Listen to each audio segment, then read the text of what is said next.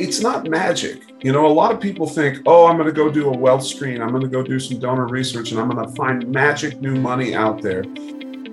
Welcome to episode five of the Center for Generosity podcast. I'm Mitzi Schaefer, a consultant with GSB Fundraising and your host for today's episode. On each episode, we work to equip generosity leaders by tackling a single topic related to growing generosity. Together, we answer the three most critical questions for success. And we're nearing the end of our six week series, this first series on how nonprofit leaders can be donor first. Today, I'm super excited to welcome Evan Moylan, a GSB consultant um, here to talk about a pretty interesting topic and not one that, quite frankly, I know um, a whole, whole lot about, and that is wealth screening. So, welcome, Evan. We're so glad to have you. Great to be with, uh, with you, Mitzi. Thanks so much. Yeah. So, friends, let me tell you a little bit about Evan.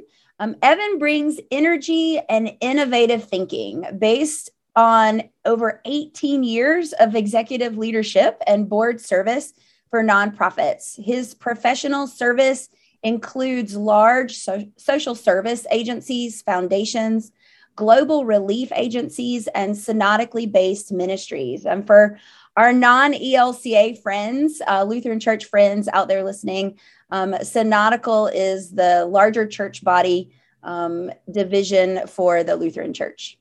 Evan brings es- expertise in strategic planning, fundraising, governance, marketing, and organizational growth. And he's done it all firsthand. And so he's really great at helping coach others in those areas.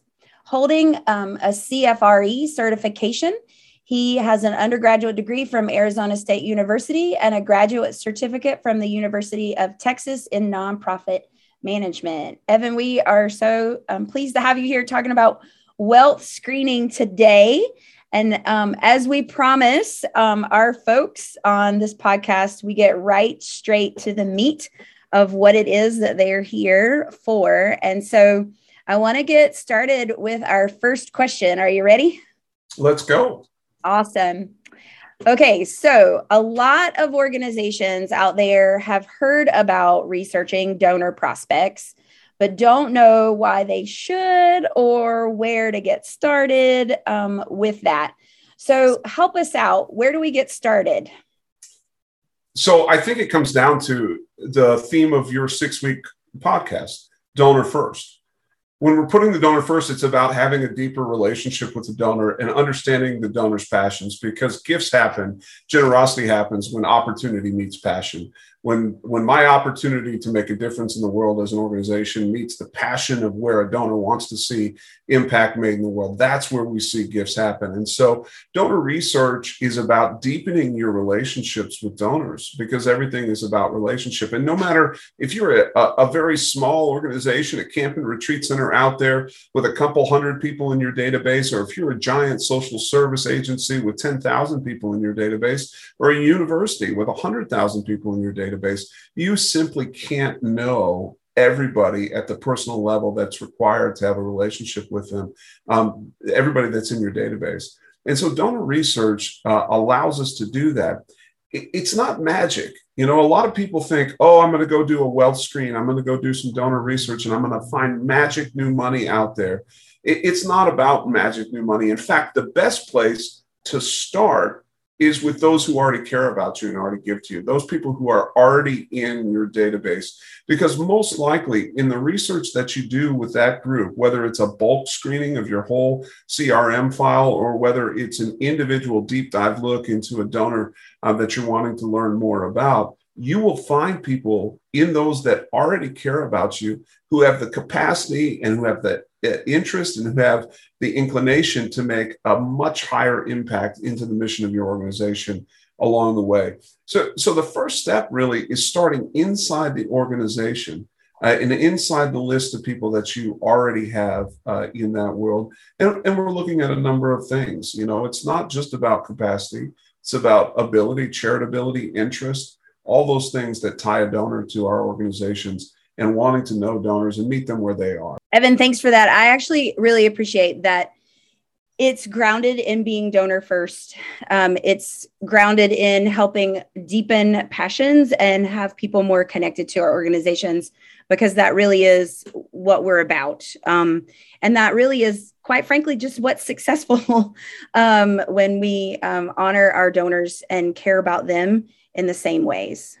Yeah, you know, you one of the things that that keeps a, a, a, development officer or a gift officer or an executive director whoever it may be from making contact with the donor right is that uncertainty about what do i talk to them about or that uncertainty about uh, do i really have a reason to call them for something other than when i'm just asking for a gift? This kind of depth of relationship that can come from donor research allows you to have a purpose to really have a meaningful relationship with somebody and, and let them know that you saw something that's in their passions or their interests come up in the news or let somebody know um, that you're thinking about them at a time other than when you have a need. Yeah. And, you know, it's interesting. I've sat across from a lot of development folks working through their plan who's who are development folks, but they also struggle to pick up that phone. Um, and if this is the thing that can give them that 10 seconds of courage to pick up that phone, how great is that? Right. I mean, yeah. that in itself is a reason to do it. Okay, so I actually um, I, I want to back up just for a second, and I want to ask you a different kind of question. Um, so if you've not ever thought about donor research, if you don't understand the concept of it and how it works and what kind of information is out there to find, um, it's it's hard to kind of wrap your head around what that looks like. And so there are, you know, there's bulk screening and deep dive research and relationship research. Can you talk us through like what does that look like visually? What does that mean? Absolutely. So when we think about research at, at, its essence, we're thinking about learning more about a donor so that we can have a deeper relationship with them. But obviously, uh, there are different levels at which we have to do that in order to uh, be successful. And there's a different amount of time uh, that's required for what you're going to do. If you're going to go visit a major donor or prospective major donor next week and, and you want to be prepared for that visit, you might want to do some deep dive research. That deep dive research can be done as simply as being on Google and, and you know digging through the internet to find information about that person. Uh, it may also be done through a, a system. Uh, you know, GSB uses uh, a proprietary system that gives us access to 19 databases across the internet and correlates them all into one space where we can pull all of that information together and, and allows us to create a, a, prospectus on an individual donor that, that tells us a, a, a great deal of information. And maybe we can come back to everything we can learn in just a moment. Um, but that takes a lot of time, um, even if we're doing it, uh, you know, especially if you're doing it one on one in Google. Uh, but even if you're doing it in a system like ours, it's it, it's time consuming to do that for each donor. So sometimes when we're doing something, or sometimes when we're trying to determine something in our annual fund, like direct mail, and how we might segment um, our direct mail work and how we might pull um, new donors out of our file that we can uh, move more deeply with uh, in our moves management we want to do that at a wider level. So we'll do a bulk screen where we export the needed information out of our, our you know constituent relationship management tool, our CRM, and we we export that into a file that we run all at once through the bulk screening uh, system and get a, a score uh, for each individual as, as, well as lots of other information. And then we can take all that information and we can upload it back into your CRM afterwards uh, into custom fields that we create or into uh, uh, fields that are already there for you. And you can choose kind of how much information you have and how much you upload in. But that that allows us to see the breadth of people, and it also categorizes folks and helps you prioritize. One of the things that I love about a bulk screening is that you know, gift officers are always trying to maintain their portfolio, right? And the size of your portfolio varies. But in a lot of cases, for most organizations, I like to see a portfolio that has about 25% uh, at a, a, solicitation mode at any given time, and 50% of the portfolio is in a cultivation mode at any given time, and 25% is in a prospecting mode or an identification mode. Well, where does that 25% come from? When we run a bulk screen, we'll get markers on your files that'll show us, hey, these folks might be good people to put into that identification group. And that way, we're able to then work on identifying, prospecting, see if they're they're really a good fit for a, you know a major gift portfolio or a executive director's portfolio, and then we move them uh, up into the portfolio, or we move them out and bring the next one in. But just looking at your database and saying who should I put in there is really difficult. The bulk screen lets us use the data that we have um, to you know make some informed decisions about about how we do that. You know it, we also mentioned about relationship research. It, it, it's really interesting. And to um, the people that love you the most, love your organization the most, are also the people that know the other people that love your organization the most or love your issue the most. And so, one of the relationship research questions that should always be on the lips of every person who's doing development work is who else should we be talking to about this list, or who else do you know that might be passionate about this? And of course, those questions you know come at the right moment and the right time and there, there's an art to delivering them. But but building um, building prospects out of relationship is a critical part of any fundraising effort. Yeah and a, couple of things stand out for me there. One is um, and, and i don't know as you were talking the word confidence kept coming to mind. So it it's almost like a confidence builder um, for the folks who are trying to decide the list. And, you know, I've sat on the institutional side of the bulk list that you're describing um, and had those numbers and have been able to lay that next to my own impressions. But as a new as a new development officer coming into that particular organization, having that was a confidence booster for me. It actually helped me say, hey i i feel good about my gut reaction on prioritizing some people here and it was very affirming. And you're saying something that's really important which is your your your gut reaction or your anecdotal knowledge or your personal knowledge of the donor. It's really critical to recognize that any research that you do is just one lens. It's not a magic button. It doesn't tell us that somebody's going to give to the organization tomorrow it gives us information that allows us to join that information with our anecdotal and get past our implied realities and get to our reality of what might really be possible and look through there. So, you know, we never want to trust this as as magic again. We want to trust it as a lens that we're looking through um, because it can only tell us what's available. And there's lots of factors that can marginalize the efficacy of research. But those factors don't mean, uh, or, or the fact that, that research can sometimes be wrong doesn't mean don't do it.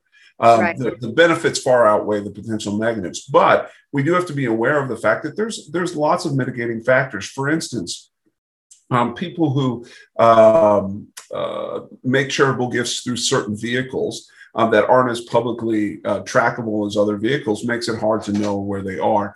Um, people who hold their wealth in certain ways um, make capacity hard to determine sometimes. A big one is people who give to religious organizations. Most religious affiliated organizations, um, in the at least in the mainline uh, Protestant world, don't file an independent 990 most of them file up through their national church bodies. And because of that the giving that that donor's doing and and by the way it's the largest segment of giving in the united states. About 27% of all giving in the united states is going directly to uh, congregations and religious-based charities uh, followed shortly after by education. So um, it's a large pool of the giving. And because they're not being tracked up in that way um, it's often hard to see what propensity and inclination can look like because that information is just not available yeah, that's a great point. I appreciate that.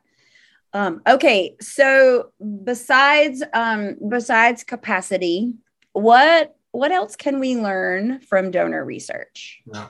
So capacity is what everybody wants to know, right? Like right. how much can this person give? How, you know, how much should they be giving? Which is a horrible question and should never be asked that way.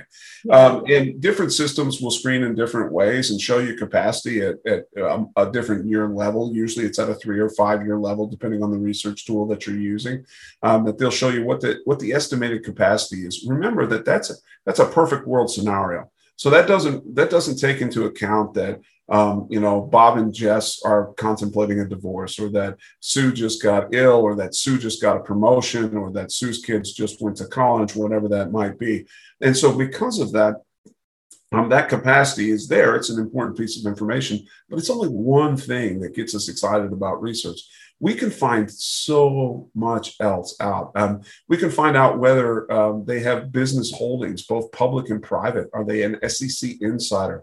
uh, what properties do they own and how much debt is on those properties. We can find out uh, if they sit on the board of directors for uh, public nonprofit, or excuse me, for nonprofit organizations or for um, uh, public uh, for-profit organizations or privately held uh, for-profit organizations we can see what boards they sit on and thereby through relationship science we can see who else they're interacting with. So you know you're you're thinking through your seven degrees of kevin bacon right? And how am i going to get to mitzi schaefer uh, who i want to talk to about this opportunity to give? Well how do i get to mitzi? Well look mitzi sits on the board with joe and oh, I know Joe, right? And so Joe might be my insight to get to Mitzi in the relationship science. We can see a donor's age uh, for many donors uh, yeah, through a, a, a, you know good uh, screening process. Uh, we can see things like the commonality of their name to ensure that we don't, um, uh, you know, mistake somebody for somebody else along that way. Uh, we can see spousal information. Uh, we can see employment information. Uh, but most uh, interestingly, we can see their giving patterns and giving to any publicly recorded charity um, and to political giving um, which is uh, really insightful. Um, we can look and see does your donor base, uh, you know, predominantly support one side or the other of the political spectrum, and how would that shape your messaging as a whole, as an organization? Uh, we can see uh, what an individual donor uh, gives in gift size to, you know, their alma mater or their charity of choices we can see what those other charities are. So imagine walking into a room knowing that Sue sits on the board of the local university that you're trying to negotiate a partnership with, um, or uh, Sue sits on the board of the local corporation that you've been trying to get support from. Imagine walking in knowing, um, you know, uh, the year that that she graduated from that university, and walking in knowing um, the other charities that she supports, which show you her passions uh, for what she cares about in the world, and where you might open the conversation with her uh, in that space. But you know, one of the most interesting things is that we can actually see hobbies. Now, um, that's really fascinating to see, and it, it, comes from again publicly available information that's uh, out in the, in the web, uh, where we can see what you know what people are are subscribing to, what people are reading, that sort of thing, um, and we can even see you know that that Sue loves equestrian work or Sue loves quilting, you know, which I know you love, Mitzi, along the way so um, you know what do we what do we get out there that um, that allows us to deepen that relationship and there's so much information available and again none of this is nefarious in any way all of it's publicly available information but what we're doing is taking the time to find it uh, and and doing it in an efficient manner that allows you as an organization um, to craft your story in, in the best way. I, I, know you're a storyteller and um, love to think about how stories are told.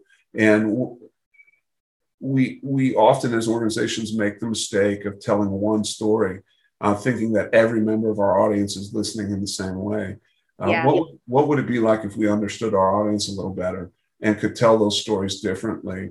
You know, um, uh, environmental organizations are like this. I, I was speaking with the with the CEO of one of our, our national environmental organizations, and he was telling me the dichotomy of his of his uh, donor base, right? Because uh, it, it think about environmental uh, organizations, you have people who uh, run uh, very excited about um, outdoorsmanship, hunting, fishing, uh, mm-hmm. gamesmanship, all of that sort of thing that tend to skew politically more conservative. And then you have environmental um, lists who also tend to skew more liberal in that space, but they both support this entity. Um, that is protecting these places uh, that they enjoy. And because of that, it's not necessarily one message for that group. So, how do you look into that donor base and say, here's what we do to make a difference in that in this organization?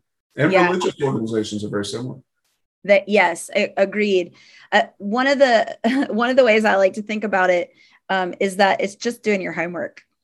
I mean, you're really just doing your homework um, when you do this. So, um, so one of the things we um, we promise folks um, on the podcast is kind of that actionable um, information. How do we do this? And I know, you know, I've been in small shops and I've been in big shops, and everybody has different budgets and access to different things. And we've already answered our three questions, but I think for this particular episode, we need a bonus question because th- this is a tool, right? So, like all the other podcasts that we've been doing in Donor First are related to um, foundational principles and actions and things that folks can do, but this they need a tool for essentially. And so um, I know you are an expert at operating the tool that we use at GSB. And so if folks want to get in touch with you personally about potentially using this tool or if they want to a deeper dive with you on how it works and what you know what that would mean for their organization how do you want them to reach out to you? Well, great question. So, first of all, in the Center for Generosity, there uh, is a whole track on uh, wealth screening and on donor research that you can dive into, find way more information, and even find me holding office hours and doing deeper seminars uh, on this work. Uh, additionally, you can find any of the GSB consultants at gsbfundraising.com, and all of our contact information is there. Again, gsbfundraising.com, and you'll find us there. Reach out to us, send us a note. Um, there are some nuances to this, and I, and I hope you'll shop around because you're right. There is a tool that's required for the bulk screening. Certainly, anybody can do um, the Google research, but the, the deep dive screening and the bulk screening through our proprietary system is available. And um, while you'll shop around, you'll find that we're, we're certainly the most affordable in the country for this um, because of the nature in which we approach this work as, as part of our uh, service to the community. Yeah, and I I think I'd also just like to say, uh, aside from just being affordable, uh, we will also bring in a donor first attitude into mm-hmm. the work that we do, and I think Absolutely. that's really an important piece of what we do. So. Um, okay, so Evan, this was great. Um, excellent information. Um, I hope you all have your homework um, that you are excited about um, diving into and thinking more about um, to help you increase your um, confidence and your knowledge related to your donors so you can continue to help them um, mine those passions and, and build those relationships with folks. Um, we really appreciate you being here with us today. So, as Evan said, um, the Center for Generosity is available to you. Um, we would love for you to join us there at centerforgenerosity.com for accountability, focus, tools, and plans to grow generosity to your organization. You have an impact, friends. The work that you do in your organization has an impact. So let's make sure that the world knows about that so they can support your mission with their own passions. With a monthly subscription to the center, you get exclusive access to regular roundtable discussions with our consultants like Evan um, but also access to one on one office hours with them, which is really helpful when you need to bounce around ideas. You'll have an ongoing access to documents and videos that train and outline best practice. And I think that's what's really critical um, best practice. So, if you're a CEO, a development officer, a volunteer, or a board member, this center will be helpful for you. We are also launching special programs that take deeper dives into some of the topics we've been talking about here on the podcast. For a list of those programs and to learn more about the Center for Generosity, you can visit thecenterforgenerosity.com. Um, and if you join in September, right now, this month, you will get your first month free. So, next up, um, the, the next week, uh, let's see, that'll be week six of our podcast. Um, we will be back here September 21st with our friend Paul Marsh, who is also a GSB consultant. And together we're going to be tackling donor recognition. Um, and he'll be answering the three most critical questions. But I think you'll really appreciate the way that Paul approaches things. It's it's very much a donor first attitude. It's very authentic, um, and I think you'll enjoy listening to him. So join us back here next week, friends, on Tuesday. Thanks a lot.